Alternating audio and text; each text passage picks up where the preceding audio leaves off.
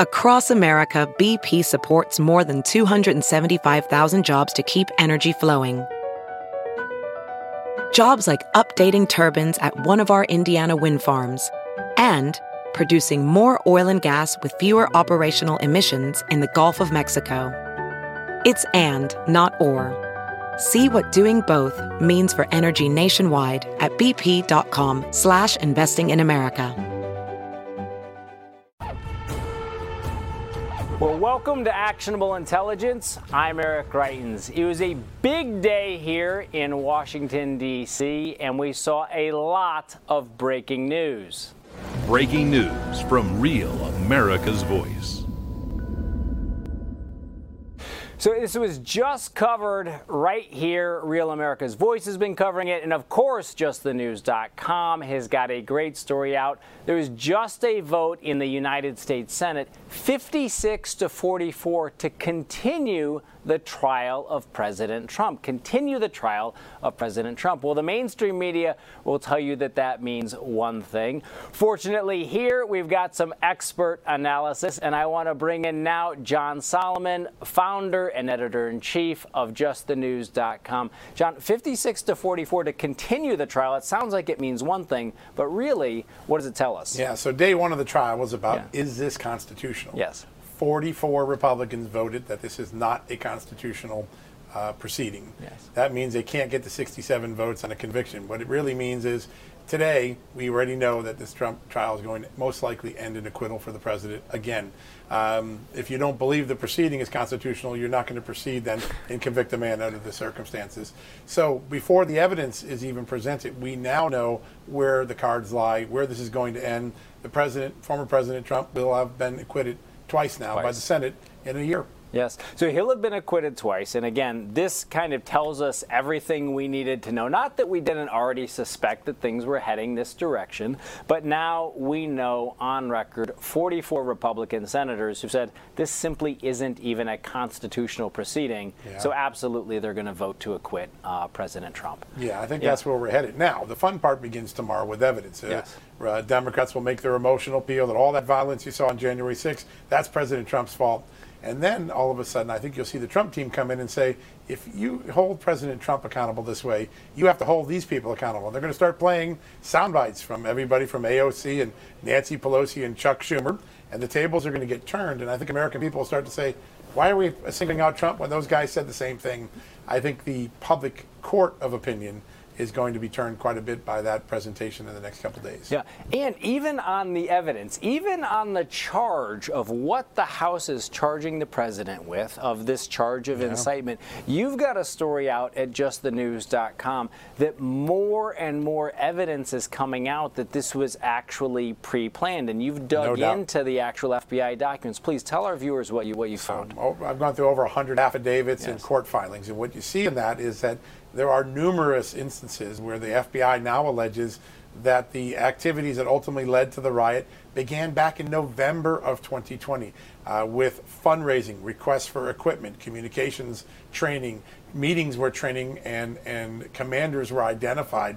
All of the, even the um, the diversionary explosives that were left outside mm. the Republican National Committee, Democrat, Democratic National Committee, they were planted the night before. All that activity occurred before President Trump ever uttered a word of his speech. What does that mean? You can't incite something that was already planned. Yes. And I think when that evidence is presented by the President Trump's lawyers, there'll be no response from the Democrats. They'll just try to go back to those images and try to use emotion to try to sway the jury. But uh, that's a really significant factual problem here. Beyond the constitutional issues debated today, you can't accuse someone of inciting something if it was already planned and underway. And I think that's what we're going to learn. And keep in mind, we talked about this a couple weeks ago. The uh, assault on the Capitol began yes. twenty minutes before President Trump even stopped uh, speaking. Yes. So I, I don't know how the House impeachment managers get around that evidence. Uh, the American people certainly are going to absorb it.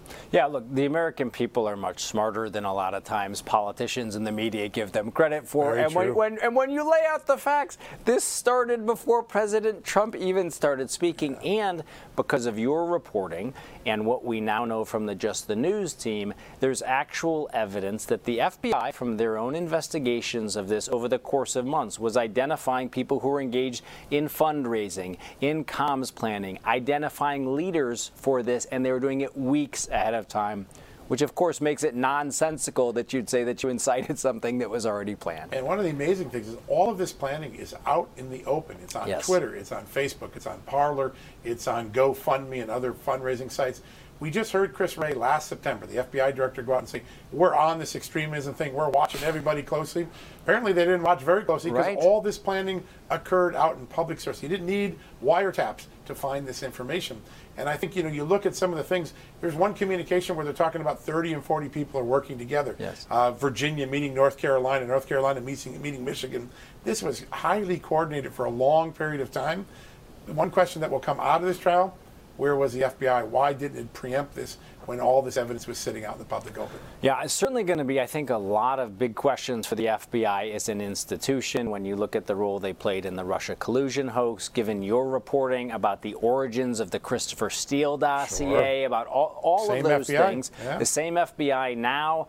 Uh, apparently missing a lot of these big cues about what was going to happen at the Capitol.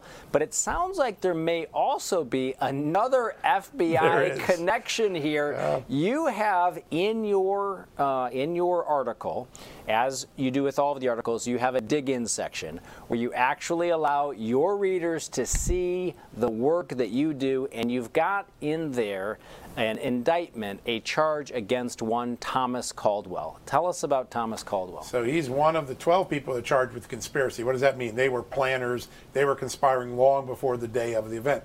He's a Virginia man, Northern Virginia.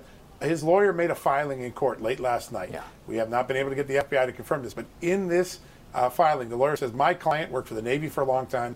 He had a uh, top secret clearance for many, many years. And from oh nine and, uh, to twenty ten, he worked for the F B I at the level of section chief. That's very senior. That's like the equivalent of a special agent in charge of an office and headquarters. Very senior job. The idea that an F B I man was somehow involved in this, if that turns out to be true, it's going to turn the scrutiny even more into what the Bureau was up to and why it might have looked the other way or missed some of this information. Yeah, and this, so this is a huge potential development. Yeah, right. We need to verify this. That's right. But one of the individuals charged with conspiracy, charged with, again, our viewers know this, for working with others to plan this, was, his lawyer claimed, someone who worked at a senior level in the F B I less than a decade ago. Exactly. It's a real shocker. And uh, again, he said this under penalty of perjury, so the lawyer could be yes. held accountable if it's not true. We're trying to dig in and find out about it. There was another moment today, I think, that also resonates with yes. this, this line of reasoning that's now becoming apparent to the American public. And that is, the president's lawyer said, all the people that have been charged with uh, uh, doing something terrible at the Capitol that day, rioting, assaulting police, yes. not a single one of them has been charged with conspiring the president. Why is that? Because no one can prove the president encouraged him to do that. Right. I thought that little moment where, hey, yes. federal prosecutors have had a month to suggest the president was involved in this and did not, that was a very dramatic moment that, you know, common sense jury goes, yeah, that's a good question. Why mm-hmm. hasn't the president come up with these documents? Yeah. The answer is, it was all pre-planned well before the president's speech. Yeah, so there's, there's no evidence of that. And then again, you've got the story out about the evidence that is emerging of the pre-planning. Thomas Caldwell, one of the individuals charged with conspiracy, and according to his lawyer, a Navy veteran, top secret security clearance.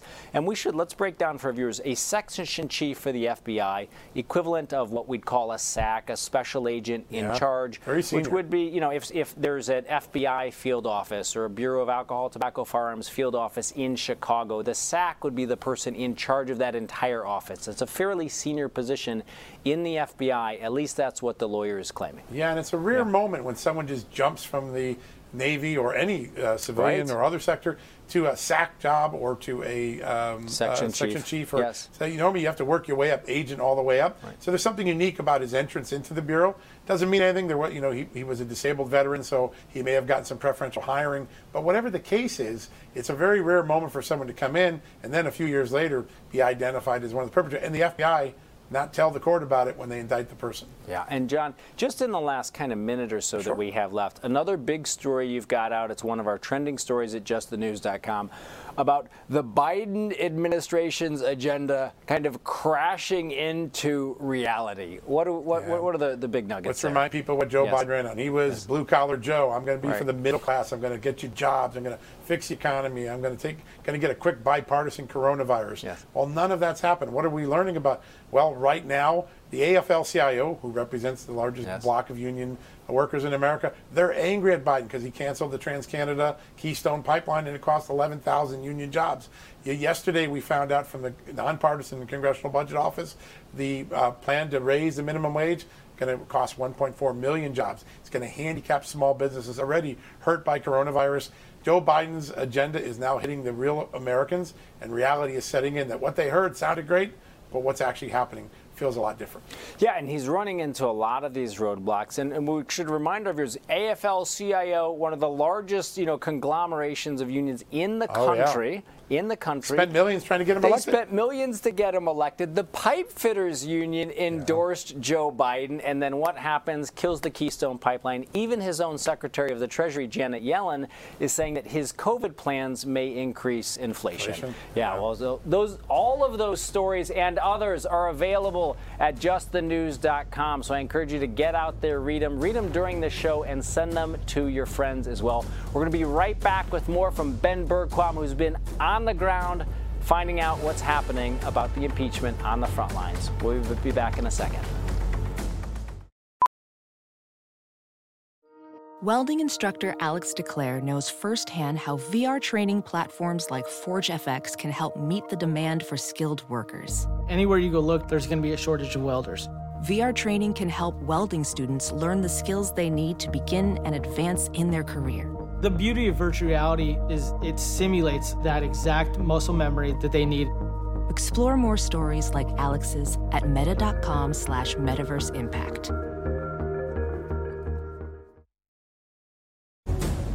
Well, welcome back to Actionable Intelligence. I'm Eric Greitens. And as you know, we work here to bring you the stories and the perspectives that the mainstream media so often fail to cover. And one of the things that we have going today is that Real America's Voice's own Ben Bergquam has been down on the streets, on the ground, on the front lines during the impeachment. Ben, thank you for being out there. We know that it's cold at the moment. You've been out there, a trooper, you know, all day. Tell us, what are you seeing? What's happening on the ground? Thanks, Eric. Well, you know, first off, I just got a text from my dad. He was sending it to everyone to say to watch Real America's Voice News because I was going to be on. So shout out to my dad, Paul Bergquam. I love you, Dad. Uh, and all of our family in the communist state of California and all of the patriots across America uh, that still believe in freedom and liberty.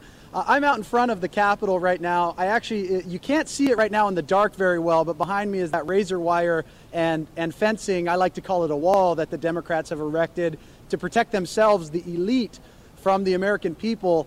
Uh, I walked it today and it took about an hour to get around the whole facility. And what's interesting is when I was talking to some folks uh, down here, the reason why so many said that they weren't going to come out, Trump supporters that would have otherwise been out here to protest against this, what they're calling a sham impeachment, is because of the fear uh, b- placed in them by the media uh, and by what's happening behind us, this, this militarization of the Capitol. All three branches of our federal government are on lockdown. They're all uh, cordoned off, they're walled off from we the people. While we can't have walls on our southern border, uh, they're just fine up here. So that's happening. It is it is eerily quiet on the streets here in Washington, D C. Talking to some of the locals, they, you know, really it just feels like they're sick of it. They're tired of the lockdowns. They're tired of the you know, this this continuation of drama. Most people that I've talked to, whether they're Republicans or Democrats, see through what's happening. They see it as is totally political, and the Democrats are doing this for political reasons. Uh, and you know, it's it's it's just that continued game back and forth. And so it's really. It's really a disappointing thing to experience, uh, you know, in this country that is supposed to be the beacon of freedom and light and and uh, and hope for the rest of the world. Yeah, and Ben, so many people have referred to this as the sham impeachment, the snap impeachment, the drive-by impeachment. I mean, all of our viewers will remember that Speaker Pelosi and her leadership crew went in and forced this impeachment of a president of the United States without evidence. On the segment just before, when we were talking with John Solomon, the Just the News has reported extensively now that there's a growing mountain of evidence that not only did the assault on the Capitol start before President Trump even began speaking, but that it was in fact planned for weeks ahead of time, that it was planned out in the open. Right. And it sounds like the F B I and other organizations might have missed uh, some of their some of their cues there. If you could, Ben, for our viewers who, you know, might not have been to, to Washington, D C before, um, if you might explain for them what this is actually like. You mentioned, you know, they've built this wall around the Capitol. It is a wall of fencing. It is a wall of barbed wire, wall of razor wire at certain points. And that is all around the actual, the People's Capitol building and around Capitol Hill. But if you could give them a sense for what that's like around the Capitol, around the Supreme Court, around the White House.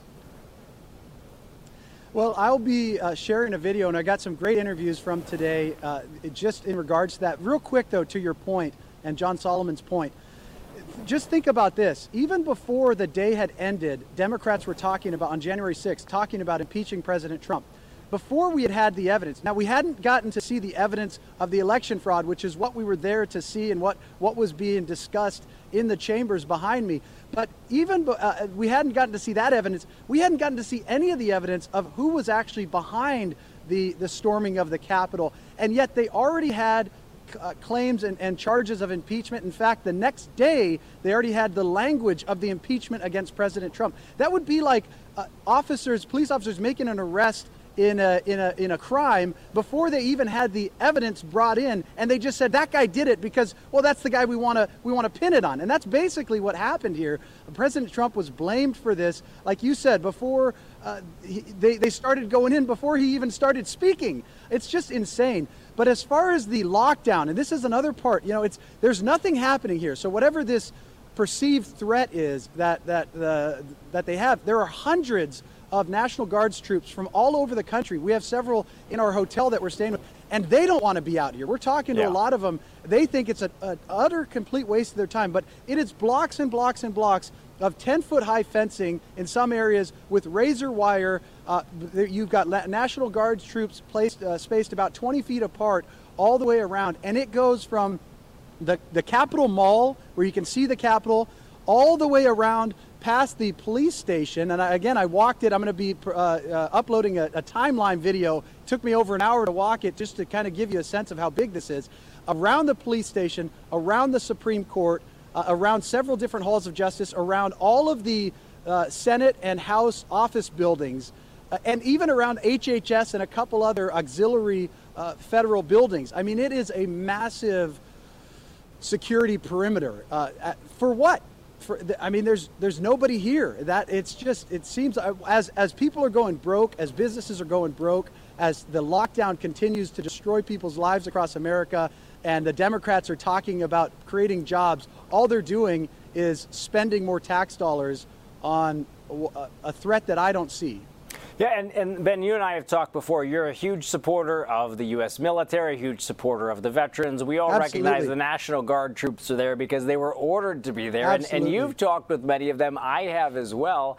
Not only are they not being briefed on any threats, to this day, we haven't had any reports from the Capitol Police, from the F B I, from any other law enforcement organizations saying that there is any actionable intelligence about a real That's right. threat to, uh, to, to the Capitol. And yet, the walls remain, and yet the barbed wire remains, and yet the razor wire remains, and yet the hundreds of troops remain in the Capitol. And as you said, the wall has been erected to separate the people of the United States of America from their representatives, from their Capitol. It is our Capitol as citizens, and yet they haven't explained exactly why they are they are doing so.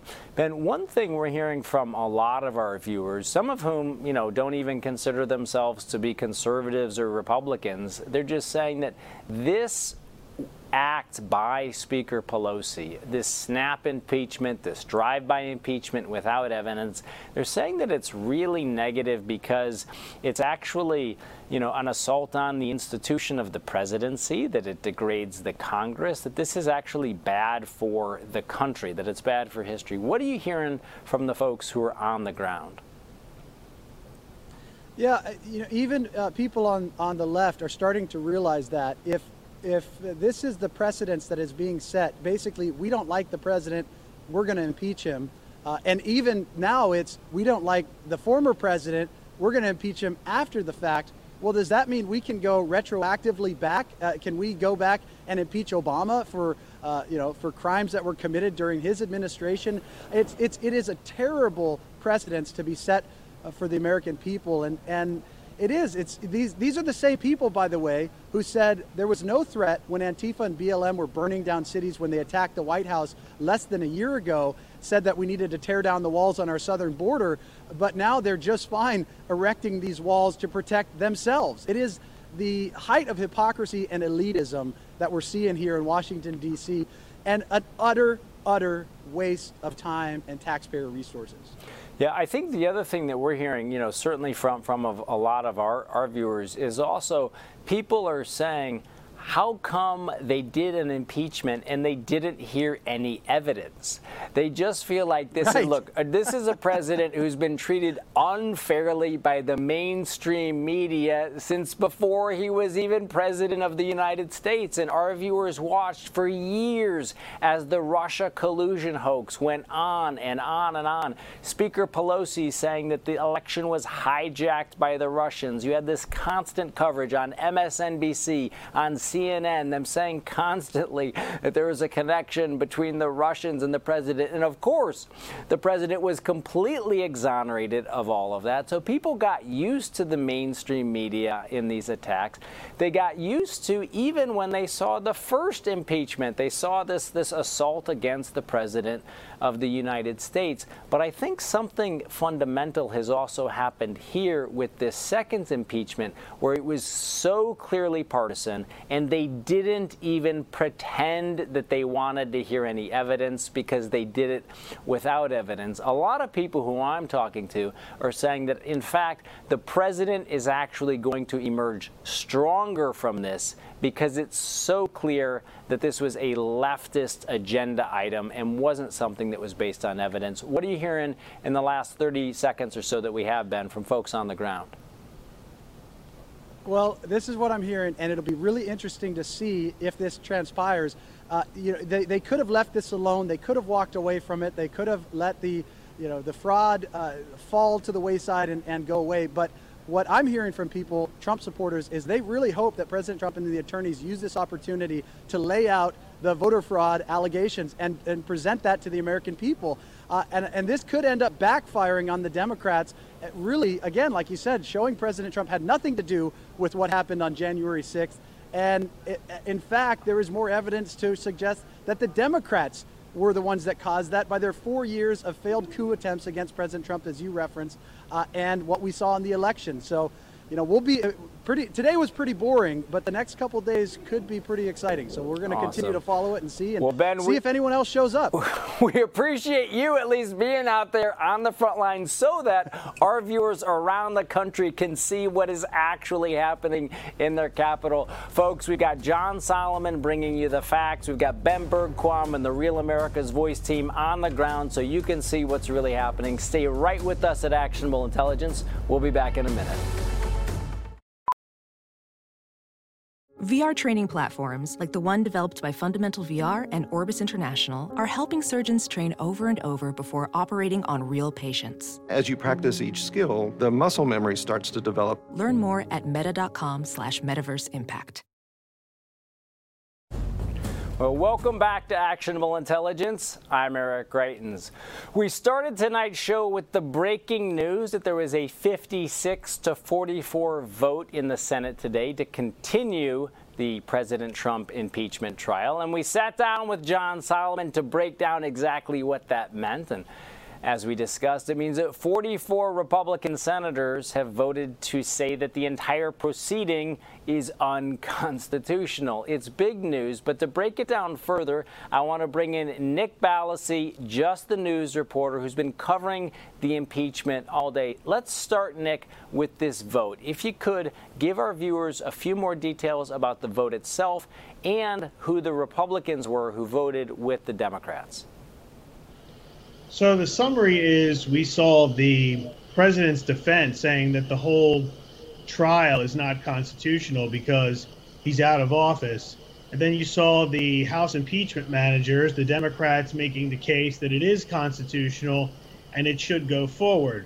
So when it comes to the final vote that happened today after the arguments were presented, we saw the fifty-six to forty-four vote for it to continue. But the reason why that is important to note is because, yes, the trial is going to continue, but the fact that forty-four Republicans voted that it was not constitutional to have this trial altogether kind of shows where things are probably heading, because they need seventeen Republicans, the Democrats do, to cross over and side with them for a conviction.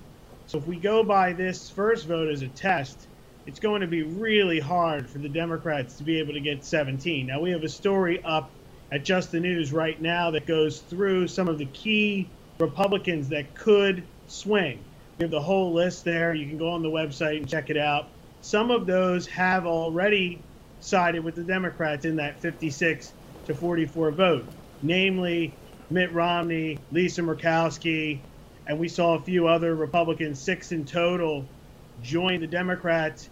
Uh, Bill Cassidy was kind of a surprise to some, Republican from Louisiana, but I had him on my list earlier as someone who might actually cross over and vote for a conviction. So, I mean, unless there's some sort of groundbreaking evidence that the Democrats are able to present, I know Schumer talked about how there's some some evidence that we would consider as new that they may have in their back pocket. We'll see. If they can prevent, present some sort of groundbreaking evidence, maybe they'll be able to get some more Republicans on their side. But absent that groundbreaking evidence, I think we're heading toward another uh, not guilty uh, result like we saw in the first impeachment trial of Trump. Yeah, and Nick, let's also we'll, we'll remind our viewers, most of whom, you know, recognize this. Right now, the Senate is split fifty-fifty. In order to convict, it takes two-thirds. You'd have to have sixty-seven senators. So you'd have to have, assuming every Democrat voted to impeach President Trump, you'd have to have seventeen Republicans do so. And today, there were only six Republicans who even voted to say that the process was even constitutional. You've got forty-four of them saying that the entire process here, the entire trial, is not constitutional because President Trump is now former President Trump and is not in office at the moment.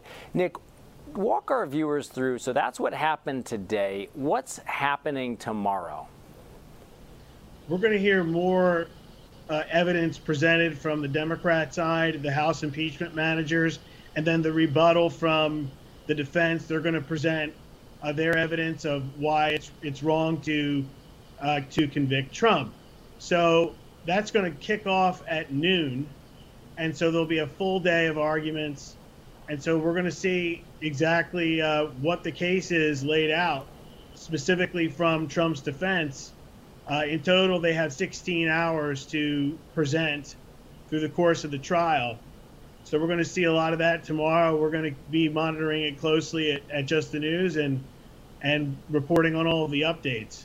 Great. Well, Nick, we very much appreciate you and the entire team uh, reporting on this and giving everybody all of those updates. And we'll, we will remind everybody that you and the team are filing this stuff fast. The minute that it happens, you've got stories up. So, folks, if you want to find out what's happening on a minute-by-minute basis, stay with just the news dot com. on this. Now, you know, as we're talking about what's happening in Washington, D C, some people are saying that this is almost like a political Super Bowl, because you've got everybody coming together and, and looking at what's happening in this second snap impeachment of President Trump. But we actually had at Just the News a guest who had been a Super Bowl champion himself, and I want to break down with Joe Weber, who's on set, Just the News editor.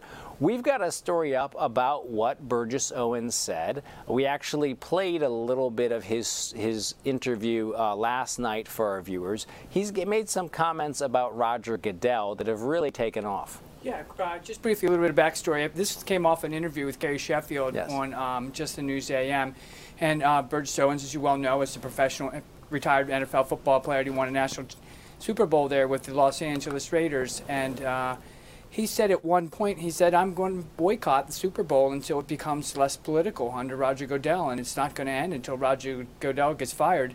And I'm not going to come back and pay attention to N F L football until it does. He said he didn't even watch the Super Bowl. Yeah. Yeah. One of the things that he says, I mean, um, he talks about the politicization. Everybody knows about um, what he generally was t- talking about. One of the things that really, in fact, it surprised me watching the N F L playoffs is that the teams still are allowed to stay in the uh, locker rooms until the N F L, until the uh, during the national anthem. I was surprised to see Buffalo uh, not come out until the national anthem was uh, already played. So that's surprising. I think that um, he really feels like his larger argument was that, you know, uh, sports in America, baseball, football, basketball, um, they're unifiers. You know, they bring people together. It used to be something you could get together with everybody, whether they were liberals, Democrats, Republicans, conservatives, and people could argue about their hometown and their home teams and bring people together. It yeah. has been politicized. Yeah. The N B A, the N F L, yeah. we've seen a lot of this yeah. politicization. When you take yeah. it even down to, if I yeah. may, just like even yeah. to the high school level, you know, yes. there's Friday night football games. They're a unifier that you yes. know, that brings the communities together. Yes.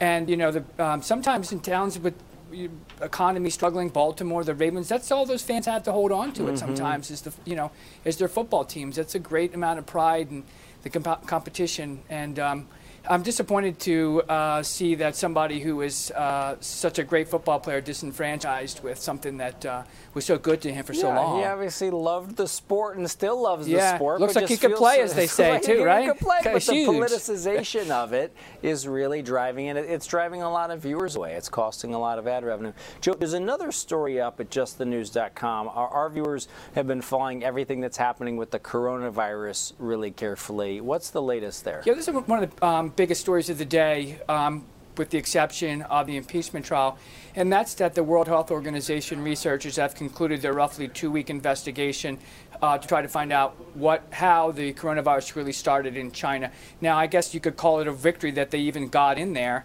uh, but what they concluded is that the Wuhan viral lab was not where it started, and that it likely, or unlikely that that happened, and it more likely was a human or animal-to-human jump. Mm-hmm. Now, I don't think that there's going to be a lot of people who are going to be convinced that this is really uh, how it how it really went down as a result of a lot of things that has happened. Uh, one of them, China, um, there was a lot of a lack of transparency early in the virus in January twentieth, uh, early or December, January twenty nineteen when it first came out.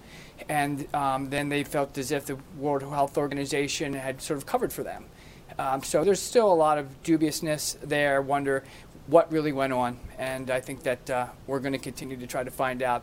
Even the Biden administration today has asked for some transparent, more transparency as a result of this. Yeah, because it sounds like they've come out and they've said, this is obviously the World Health Organization saying this, which our viewers will remember President Trump withdrew from. Yeah. President Biden said that the, America is going to rejoin. Yeah. A lot of people were concerned about Chinese influence in the World Health Organization. Well, that's just it. Yeah, yeah they felt like the World Health Organization was covering for them mm-hmm. uh, until they could finally figure out, you know, what their reason for the um, the virus outbreak and why they didn't react fast enough and let the rest of the world know. I think that's primarily what, you know, the world's largest concern about um, the transparency issues yes. there. And we have a story up right now that a poll was just conducted by Just the News yeah. about what Americans are thinking based on their assessment. What, what do we what do we yeah, know so there? It's yeah. not um, Joe Weber speculating. It's, I yeah. mean, people, they've, they've been polled by Scott Rasmussen, who's a noted yes. pollster and respected one. And fifty, almost fifty percent of the um, people have said that they don't, you know, they don't believe that that's true. They're mm-hmm. still, still dubious of what, um, you know, the um, China said originally and what they did originally. So um, I don't think that this is really going to go away anytime soon. Uh, the virus, um, you know, two million people, um, this is a bit, very big deal, and people really want to get to the bottom of that. Concerns about whether, you know, had we acted sooner, had more knowledge earlier, we may have, you know, been able to bottle this up. At least China could have. Awesome. Yeah. And then let me let me come back to Nick. Nick, we've just got got. We've just got just a minute. Actually, it sounds like we might have lost Nick. I'm going to come back to Joe for the, for this f- final question. Right, as we're looking at what's happening over the course of this week, obviously, all of the attention is back on President Trump and off of the Biden administration. What are we hearing from folks inside the Biden administration about what they're trying to do or what they might be doing this week? Uh, with regard to this, I can tell you with regard to the trial, it's to do nothing. It's mm-hmm. to say nothing. That's their strategy. They keep on, um, uh, Psaki and the White House press secretary continuously parries with each question that she's asked about that. They even that. said he might not even be watching anything. Yeah, I know, am, right? Am I, right? I don't know. Yes, I don't yes. think that he's going to. He yeah. might take a look there, yeah. Right. But they don't want to get involved. They want to try to let this thing play out. And as everybody well knows, uh, it's their advantage to get this thing over with, because I think that, uh, you know, I'm not in, don't have his ear and he doesn't have mine, but I do know that he would like to get his agenda going forward, as any new president would, yes. and get this behind him so he can get ahead of this virus and yes. get the economy back together. And on that, I will mention that that story that we talked about with John Solomon is at just the news dot com, and it lays out how the Biden agenda has really kind of crashed into reality. We'll see if they can get it restarted. Well, stay with us. We're going to be talking with Pastor Darrell Scott about the Biden agenda and Trump impeachment right after this. Well, welcome back to Actionable Intelligence. I'm Eric Greitens. And as you know from watching Real America's Voice, we've got an outstanding set of shows throughout the day. You've got Just the News A M with Carrie Sheffield. And, of course, you've also got The Water Cooler with David Brody, not to mention Tudor Dixon and Steve Gruber in, in the afternoon, along with Miranda Khan and News On. And, as you know, Doctor Gina Primetime, which always follows right after this. It's a great series of shows, and we always want to bring you some of the best interviews of the day in case you missed them earlier. Today, David Brody on The Water Cooler sat down with Joel Rosenberg, who's the editor-in-chief of All Israel News. Have a listen. Yeah, we're obviously impeachment heavy today, and I'm personally pretty heavy, but that's a separate dietary issue. I want to deal with Israel and Iran and the relationship between the two now that uh, Donald Trump is no longer in office and we have a new president, President Joe Biden. And who better to discuss all of that with than uh, my good friend Joel Rosenberg. He's editor-in-chief of All Israel News and author of the novel The Beirut Protocol. I mean, Joel churns out the books like you wouldn't believe. They're, they are great reads. Joel, great to see you there from Israel. Great to be with you from Jerusalem. Happy to happy to chat with you. We need to get you back once our airports open and COVID is no more. I'm ready. I'm ready to go, and save some falafel for me. Do me a favor. Uh, All right. Uh, what, what, let's start with a thirty thousand foot view. Uh, Biden's in, Trump is out. What's the, the take on the streets of Israel, if you will, as to what that means for Israel? Donald Trump was enormously popular here in Israel because he didn't just say nice things about Israel. Most presidents do.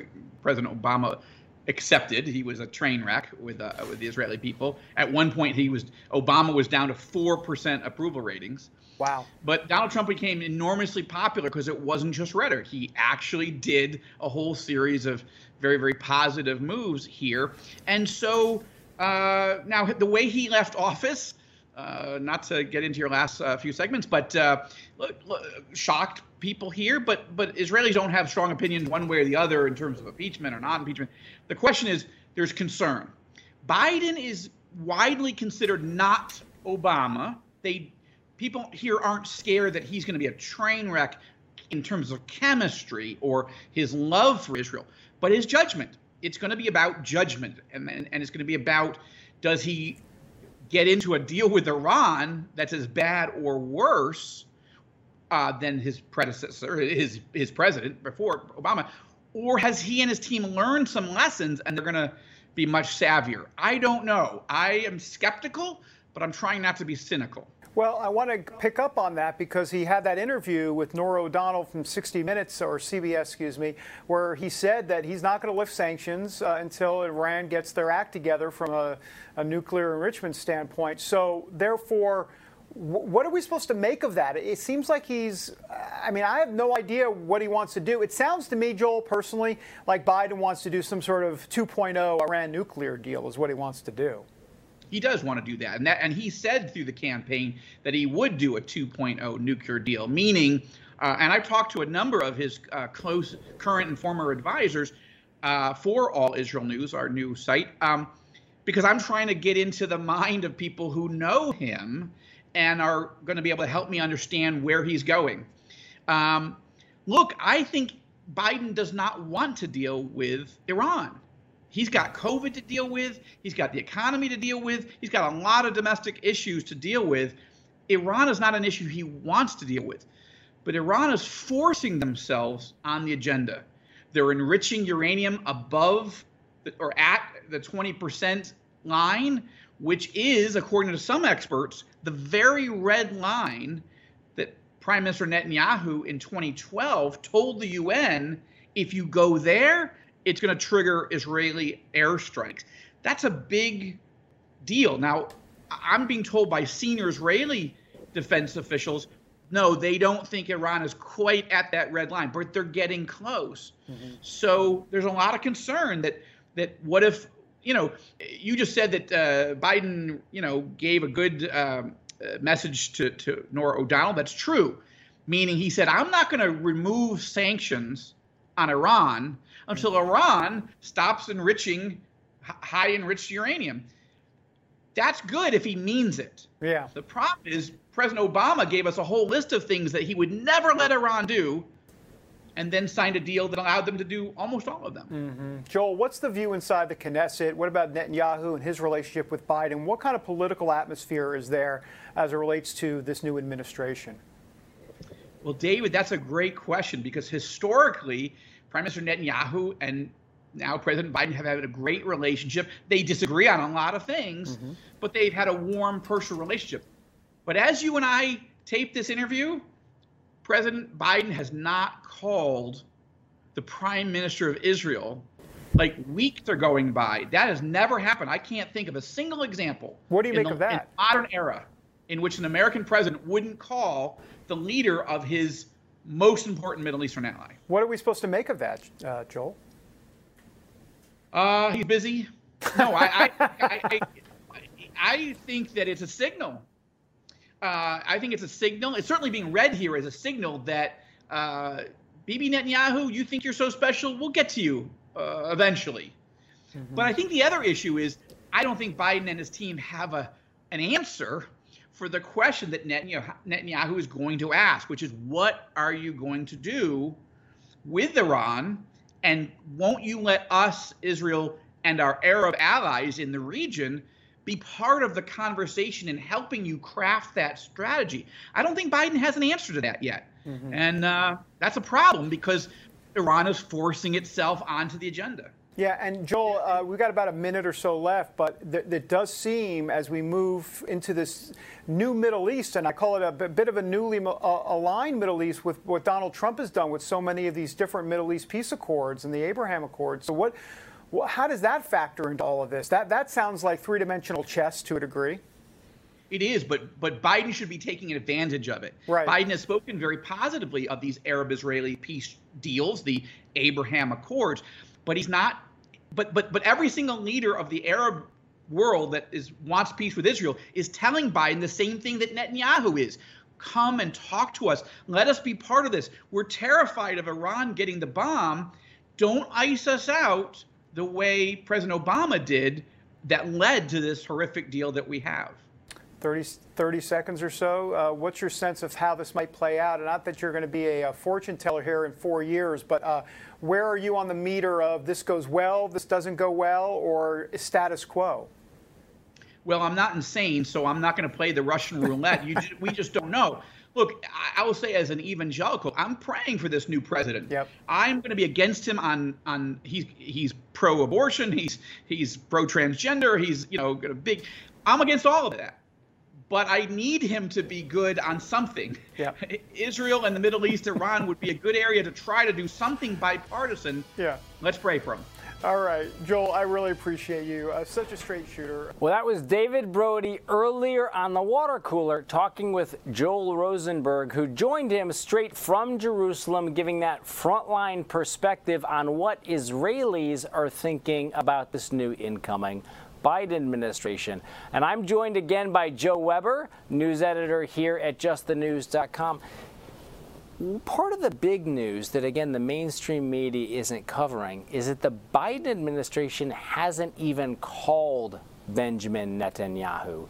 This is an incredibly close relationship. It always has been between presidents of the United States of both parties and the prime minister of Israel. It's always been a close relationship. President Trump made, as you know, uh, Joel alluded to, historic moves, moving the embassy to Jerusalem, these Abraham peace accords. Biden's coming in, he might have a different vision of the Middle East, but it's clear that the President Trump put his stamp on the Middle East. What do we make of the fact, or what do we know about why the Biden administration hasn't even called Netanyahu?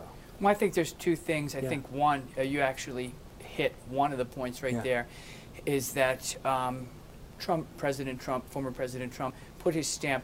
Uh, I don't want to be cliche, but it's a tough act to follow there. Yeah. He has done so well over there, and knowing um, President Biden, knowing that the problems that Netanyahu, Israel had with the Obama administration. This is a difficult situation for him. Yes. I imagine he won. Um, he knows that it's going to be difficult for him to reestablish ties, and um, he's trying to probably figure out how he's going to do that yeah. um, because it's not going to be um, very easy for him. And he's got a whole bunch of other things on his plate, and he's probably there's probably a little, a lot of you know hard thinking, a little bit of head scratching about how they're going to you know reunite this. It's a cliche. It's been said a million times before, but you know Israel is the United States' biggest ally in that region. That's an yes. anchor there uh, for democracy, an ability for the United States to, to have a sort of a foothold in in policy there, and both countries have a good economic relationship. Um, there's so many people from the United States have roots in Israel. I think yes. people don't realize that. I mean, I remember even when I went to college, I was surprised at how just worldly um, my mm-hmm. Jewish friends and the one I met there, because they just had such a deep understanding of world politics and the relationship between the United States and Israel and what it meant. And that was their homeland. So there's a lot of people in this country um, look at that relationship uh, just beyond economics. Um, it's heartland for them. And so it's important. It's always been important. Yeah. And, and it certainly is. It's a wider relationship. There's a cultural element. There's a major economic element. Israel is the world's leader in a number of important technology, technology fields, yeah. including cybersecurity, including a number of agricultural technologies. So it's always been a close relationship. It's obviously been extraordinarily important politically. And as we just talked about, President Trump really moved that ball down the field, I believe, a lot of people believe, more than any other president in, in a generation. Well, Joe, I know that you and the team at Just the News are going to continue to follow this story. Uh, we, we appreciate yeah. you. That's an important one. It's been a big day. We'll stay right here because Doctor Gina Primetime is coming up with more. She'll be here in just a minute.